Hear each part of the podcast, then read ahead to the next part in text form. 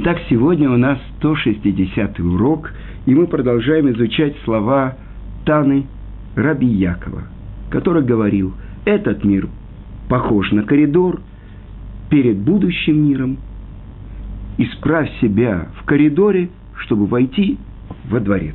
И он же говорил, лучше один час раскаяния и добрых дел в этом мире, чем целая жизнь в мире грядущем. Но лучше один час – душевного покоя в мире грядущем, чем целая жизнь в этом мире.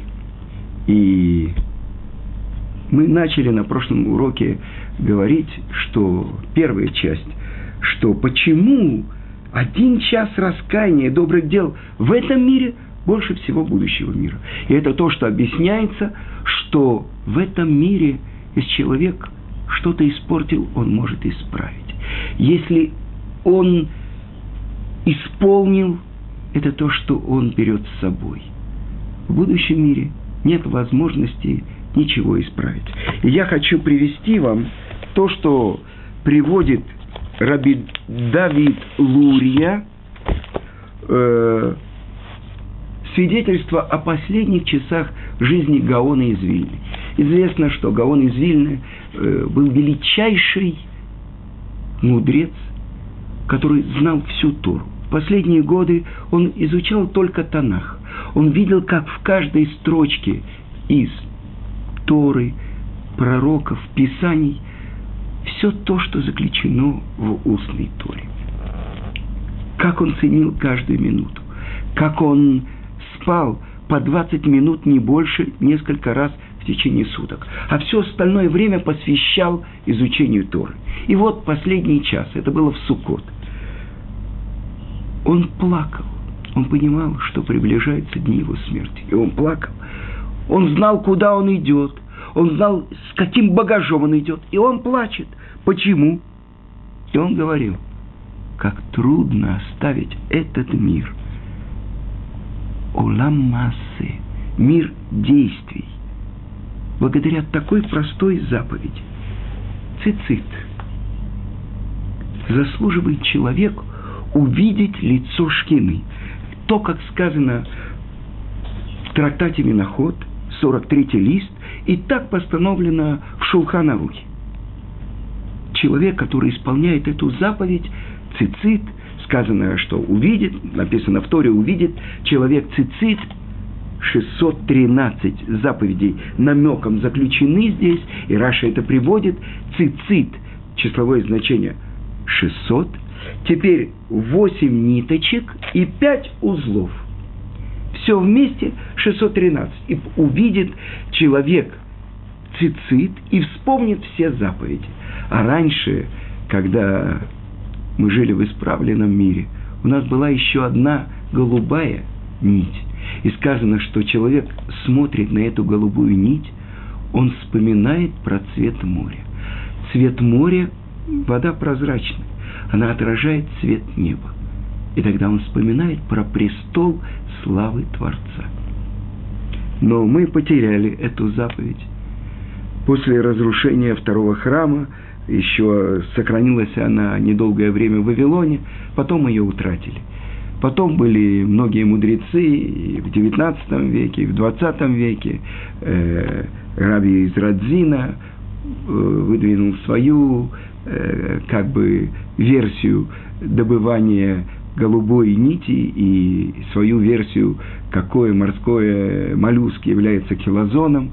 Были Равгерцог, э, главный раввин Израиля, который э, свою версию выдвинул. В наше время Рав Ильяву Тавгер, исследуя, и он считает, что он нашел э, действительно этого моллюска, который является килозоном, и многие раввины приняли его, многие раввины не приняли, но уже э, как бы это его тхелет распространяется, но посмотрим, придет Машех, мы узнаем, какой тхелет настоящий. Во всяком случае, это то, что Гаон плакал что из-за такой простой как бы заповеди, которую можно э, цицит купить за несколько грошей, она приводит человека, что он заслуживает увидеть лицо Шхины. Где можно найти такую заповедь в мире душ?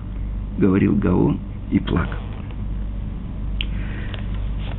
Приводит такой пример.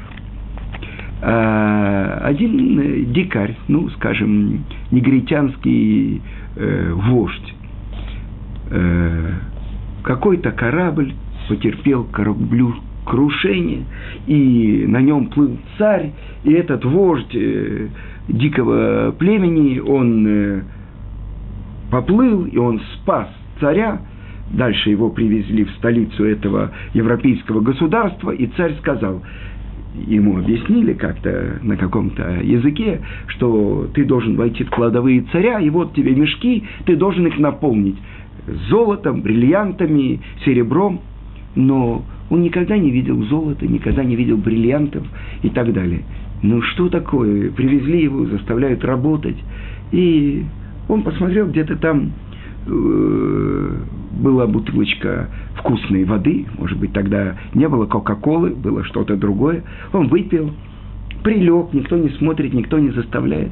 Поспал немного, ну, уже время приближается, ну, взял, побросал несколько там туда э, слитков каких-то, каких-то бриллиантов, подумал, как я их всех перехитрил.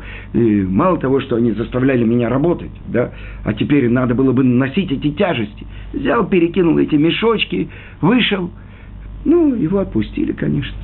Но когда он оказался среди тех э, его э, земляков, которые жили в этом э, уже европейском государстве, они ему объяснили, что каждый бриллиант это он мог бы вообще построить себе дворцы, каждый слиток. На самом деле это притч о ком? О человеке, который оказывается в нашем мире на очень короткое время. Дни нашей жизни 70 лет, особенной доблести 80 лет. Так вот, когда он узнал, что он потерял, он кусал себе локти и вырывал волосы. То, что говорится. И я хочу привести вам одну историю. Это особенная книга, это автор ее, она называется «Шумер Имуним», автор ее Раби Аарон Роте. И вот он приводит слова ангела Габриэля перед тем, как душа спускается в этот мир. Что говорит? Приводятся слова ангела. «Ты – дочь святого царя. Знай, что тебе предстоит покинуть высшие миры – и спуститься в нижний мир, чтобы там выполнить миссию, отведенную для тебя царем царей, и исполнить те исправления, которые ты должна сделать. Это будет твоей работой в том мире. Но ты должна знать, что тебе придется пройти множество испытаний.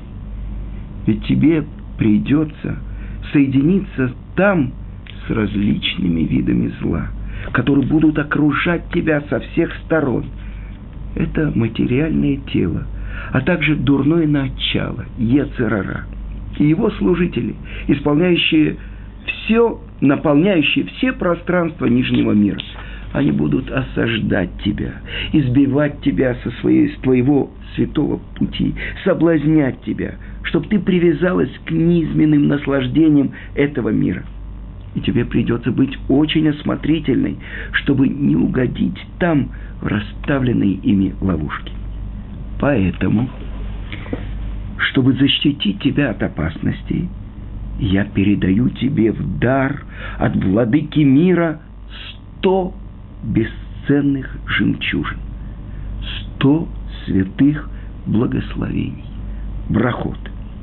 И вот, святая дочь Всевышнего Царя – если ты будешь произносить эти сто благословений с должной сосредоточенностью и сердечным настроем, с любовью к Творцу и в трепете перед Ним, ты будешь награждена великой радостью и небесным светом, который описать невозможно. Все сокровища небес откроются для тебя. И в заслугу верного произнесения этих благословений все верхние миры будут помогать тебе в исполнении твоей миссии. И тогда тело, которое будет в том мире твоим жилищем и спутником, очистится и обретет святость. И тогда Ецерара, дур, дурное влечение, отступит и перестанет искушать тебя. И ты останешься в святости даже в том нижнем мире. А когда придет твой час возвратиться к Творцу, тебе придется дать отчет за каждое благословение, каким оно вышло из твоих уст. Вот с таким багажом отправляется душа и спускается в материальный мир, чтобы выполнить там ту работу, которую поручил ей Владыка Вселенной. Итак, мы понимаем, что не просто так человек попадает в этот мир, а у него есть особенное задание. И вот то, что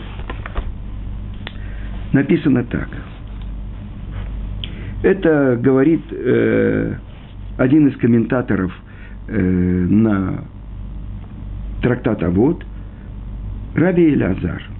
Но точно такие же слова написаны в книге Рамхаля, Раби Моше Хаем Люцато, учителя всего еврейского народа, в его книге, казалось бы, книге про исправление своих качеств, которая называется «Тропинка праведников» тропинка, идущих прямо с Творцом. И вот, что он пишет. Ведь на самом деле то, с чего мы начали несколько уроков тому назад, глазам человека, который живет в этом мире, что он видит? Он видит этот мир, трехмерный мир, такой прекрасный, такой открытый для всех возможностей. Это реальность. А то, что Кому выпало с детства это учить, то это знает. Нам пришлось это учить только уже в зрелом возрасте, что то, что есть будущий мир, то, что человек пришел для исправления своих качеств, для того, чтобы выдерживать испытания и прилепиться к Творцу, это на самом деле, ну, как бы немножко теоретическая вещь. Казалось бы, человек пришел, чтобы жить и процветать в этом мире. Больше того, Святая книга Зор говорит, что каждый человек, который живет в мире, он думает, что он пришел сюда жить вечно. Этот умер от насморка, этот от той болезни. Я не имею отношения к этому профсоюзу умирающих. Понимаете? Так вот, что говорит Месилат и Шарим? И посмотри на самом деле – что ни один человек, обладающий пониманием, глубоким разумом, согласится и поверить, что цель сотворения человека – это его состояние в этом мире. И он задает такой вопрос. Кимахем хаеод адам пауламазе. Что это жизнь человека в этом мире? Или по-другому, кто радуется и наслаждается полностью в этом мире. И это то, что говорит царь Давид. Дни нашей жизни 70 лет, а в особенной доблести 80 лет. Но большинство их наполнены чем? Страданием, болезнями, болями, заботами. И после всего что? Какая награда? – Пум-пум-пум-пум-пум-пум-пум-пум. Смерть. Так вы понимаете, что это такое? Как казалось бы, ради этого. Один мальчик говорил, что когда ради я стану взрослым, а вы станете маленькими, я вас посажу как кукол на диване. Ну, то есть, все меняется, все переворачивается. Так вот, продолжает Месилат Ишарим и говорит, даже одного из тысячи ты не найдешь, который бы наслаждался и получал удовольствие настоящее от этого мира. И даже он, если он достигнет зрелого возраста, уже он отодвигается. И уже весь этот мир теряет всю привлекательность. То есть, то, что мы говорили, этот мир – коридор. И в этом мире, продолжает э, Месилат и Шарим, заповедь, как человек продвигается по коридору? Благодаря исполнению заповедей. Так вот, эти заповеди миздамнимло, представляются ему. Что значит представляется? Издавнут. Э, на неделе продажа книжек на 30% меньше. Есть э, в Иерусалиме проводятся такие продажи э, святых книг. Прошла неделя, они становятся на 30% дороже. А больше того, что значит заповедь представляется? Успел, схватил, взял. Так вот, это то, что написано здесь, это то, что учит нас Месилат Ешарим про то, что насколько важен этот мир, что здесь человек может исполнять заповеди, может приблизиться к Творцу, может открыть Творца. Это то, что мы учили раньше. Каждое мгновение еврей, любой человек мира, может обратиться к Творцу. Но назначение еврейского народа вы будете мне народом священников и народом святым. И на самом деле мы думаем, ну хорошо, про Творца, что мы можем знать?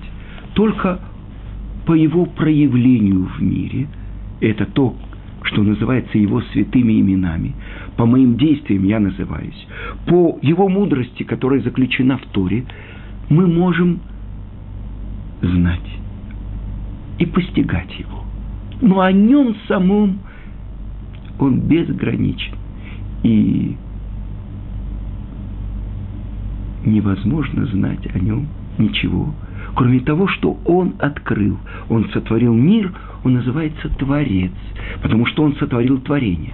Он тот, кто дал нам душу Торы, как бы душу всех миров, его божественную Тору.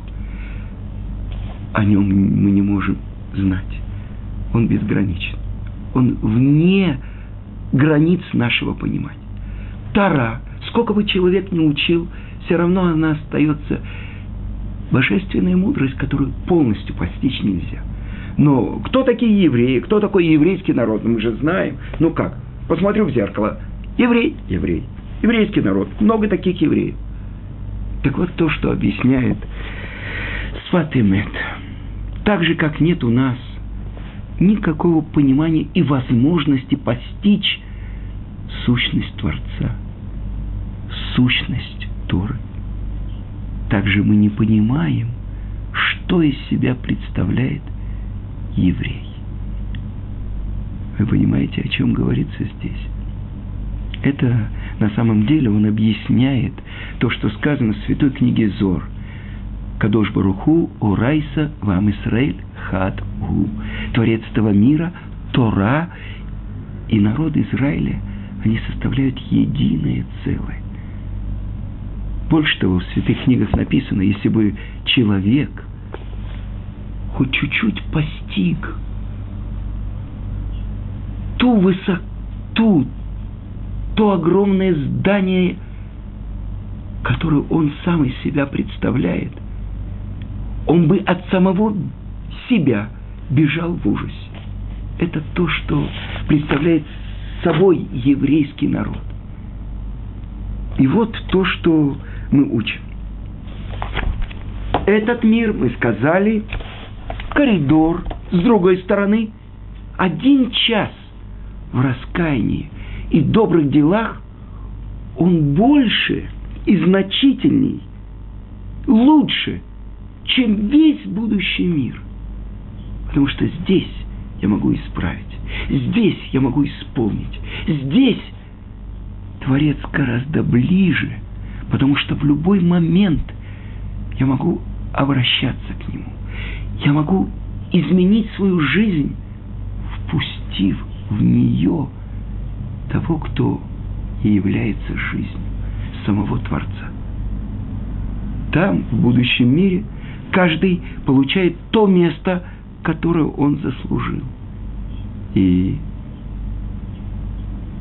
близость к Творцу объясняет Месилат и Шарим – это самое большое наслаждение. В будущем мире праведники сидят, и короны на их головах, и они получают наслаждение от близости к Творцу. Что говорят наши мудрецы? Нет в будущем мире ни еды, ни питья, ни заработка, ни споров. Только одно. В будущем сказано так, что Творец будет как короной на головах у праведников. Как сказано, «Боем агу и ешем цвакот ле атарат ле атерет цви» короной на голове праведника. Что такое корона? Что такое кипа? Мы говорили, ермолка. Это знак Ярей Малка, боящийся царя. А что такое корона? Это то, что выше головы.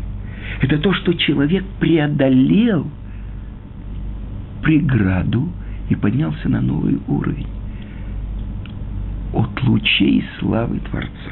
Тогда давайте посмотрим, что же это значит, что один час даже душевного покоя в мире будущем больше, чем целая жизнь в этом мире.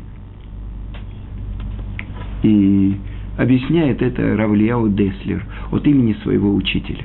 Если мы возьмем все наслаждения этого мира – этот мир рассчитан на 6 тысяч лет. Сколько миллиардов людей жили за всю историю, все поколения, все наслаждения, всех царей, всех э, самых э, получающих наслаждения, всех людей. В жизни у каждого человека было мгновение, как бриллиант, который он вспоминает, радость, которую он испытал, когда он встретил свою суженую – радость, которую он испытал, когда он увидел своего первого ребенка. Радость, которую он испытал, когда он узнал новое открытие в Торе. Если собрать все радости, э, радость, которую он испытал, когда он попробовал особенную вину. Я скажу вам, когда мы э, недавно Каждый раз, когда входит у нас в издательстве «Пардес» новый том Рамбана, мы устраиваем благодарственную трапезу. И я помню, мне один человек из Москвы в Израиле купил особенное вино. Я не знаю, в деревянной коробке. И вот мы завершали и устраивали праздник по поводу, по-моему, тома книги Ваикра. И вот мы открыли это вино. Я не знаю, я небольшой специалист в вине, но вот это вино, когда ты ощущаешь терпкость этого винограда. Ну, что-то особенное. Наверное, мы покупаем обычно дешевые вина, и этого особенного вкуса нет. Но вот я впервые ощутил, что это такое особенный напиток вино. И это радость, несомненно собрать все радости, и материальные, и духовные, и физические, все, и собрать за всю свою жизнь э, в одну капельку. А теперь все радости, все наслаждения всего моего поколения. Я уже в мире живу 60 лет. Собрать все наслаждения моего поколения. А всех поколений. И соединить это в одну каплю. Так то, что учит нас Тана Раби Яков, что? Даже момент просто душевного покоя. В будущем мире это гораздо больше наслаждения, чем все наслаждения всех людей, всех времен в этом мире. Потому что, я вам скажу, то, что я слышал от своего учителя Гаона, Равмойши Шапира, в будущем мире, то есть в духовном мире, нету даже на горчичное зернышко материальности. А ведь на самом деле большинство нашей жизни мы проводим в материальном. Но оказывается, и это то, что я слышал от моего учителя Равицка Казильбера, он говорил так, что когда человек идет спать, потому что он любит спать, он теряет эти 7-8 часов. Но когда он идет спать, чтобы проснуться бодрым, чтобы исполнять волю Творца, и этот сон присоединяется к его служению. Когда он идет есть, потому что у него там выделяется желудочный сок, он голоден, это одно. А когда он идет есть, чтобы у него были силы учить Тору, исполнять заповедь, это все то, что нанизывается на единое целое. Это то, что объясняет мораль из Праги. В этом мире человек даже делает один шаг. Он открывает первый лист Талмуда. Он устремлен к постижению мудрости Творца. Он посередине движения. И так во всем. На самом деле, почему человек что-то делает? Потому что он хочет. Потому что у него есть рацион, желание. А корень этого слова – рац. Он, рица – это бег. То есть он выходит из себя. Он в этот момент, когда он исполняет волю Творца, он становится его посланником. И сказано, что дорог Творцу, его посланник, больше, чем все сотворенные миры. Тогда мы понимаем, что в этом мире человек идет. Каждая мецва строит его, он изменяется. А на самом деле, где, в чем происходит изменение в нем, где он движется? И это то, что сказал Фрейд. Я путешествую в подвалах человека. На самом деле человек – это огромное здание. Человек, который постиг одну мудрость истории. Это уже другой человек. Где же он движется? В чем он движется? Это огромное здание его души, которое называется по ступеням низший уровень, нефиш, компаньон тела. Выше то, что отвечает за речь, то, что отвечает за желание сердца. Это рух, это дух. А еще выше то, что обычно у нормального, простого человека это выше, чем его тело. Это нишама. Это самый высокий уровень его души. Так вот, насколько человек по этой винтовой лестнице поднимается. Сказано, в субботу человек приобретает вторую душу. Откуда? Какая вторая душа? Это чуть-чуть больше его души спускается в это тело. А тело, мудрецы называют это только башмак души. Вы понимаете, чем больше мы изучаем Тору, чем больше мы исполняем заповеди, тем мы становимся ближе к Творцу. То есть мы открываем нашу собственную душу. И тогда что такое человек? Это соединение души и тела. Но чего больше? Что перевешивает? Есть разные люди. И у каждого человека этот компас на своем уровне. Так вот, подняться, служить Творцу, желать приблизиться к Нему. Ради этого человек пришел в этот мир. И тогда что мы видим? Несомненно, цель наша по этому коридору идти, чтобы приблизиться. Но здесь, даже я делаю один шаг, это уже большое продвижение к цели. Но на том месте, на котором меня застает гонг, когда кончается время, отпущенное мне, там, где я стою, ровно то место я получаю – туда, куда я иду, в будущем мире. И это то, что учит Тана, что этот мир, один час раскаяния и добрых дел в этом мире больше, чем целая жизнь в будущем мире. Но один час даже просто душевного покоя в будущем мире, это больше и лучше, чем целая жизнь в этом мире.